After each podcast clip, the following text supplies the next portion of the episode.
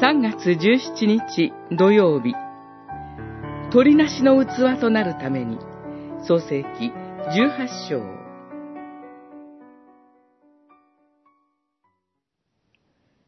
主は言われた。私が行おうとしていることをアブラハムに隠す必要があろうか。アブラハムは大きな強い国民になり、世界のすべての国民は彼によって祝福に入る。主に従って正義を行うよう命じて、主がアブラハムに約束したことを成就するためである。十八章、十七節から十九節アブラハム物語は、神が心を許すことができる友を人の中に見出された物語です。同時に、アブラハムの老い、ロトへの友情物語でもあります。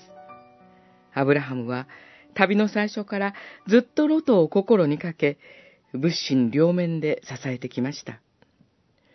神は、ソドムとゴモラに、ロトの家族が住んでいることをご存知です。神が町を滅ぼす計画をアブラハムに打ち明けられたのは、ロトを救う機会をアブラハムに提供しておられるとしか思えません。また、アブラハムの飯は、世界のすべての国民は彼によって祝福に入ることでした。アブラハムがその使命を担うために最初にしたことは、ロトを救うことでした。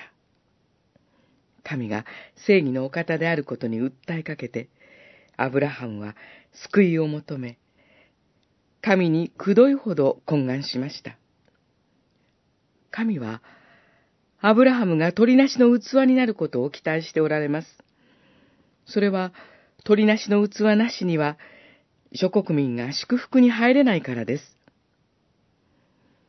私たちの救いも、主イエスの鳥なしがあってこそです。主にあって、神の友とされた私たちも、自らの友のために取りなします。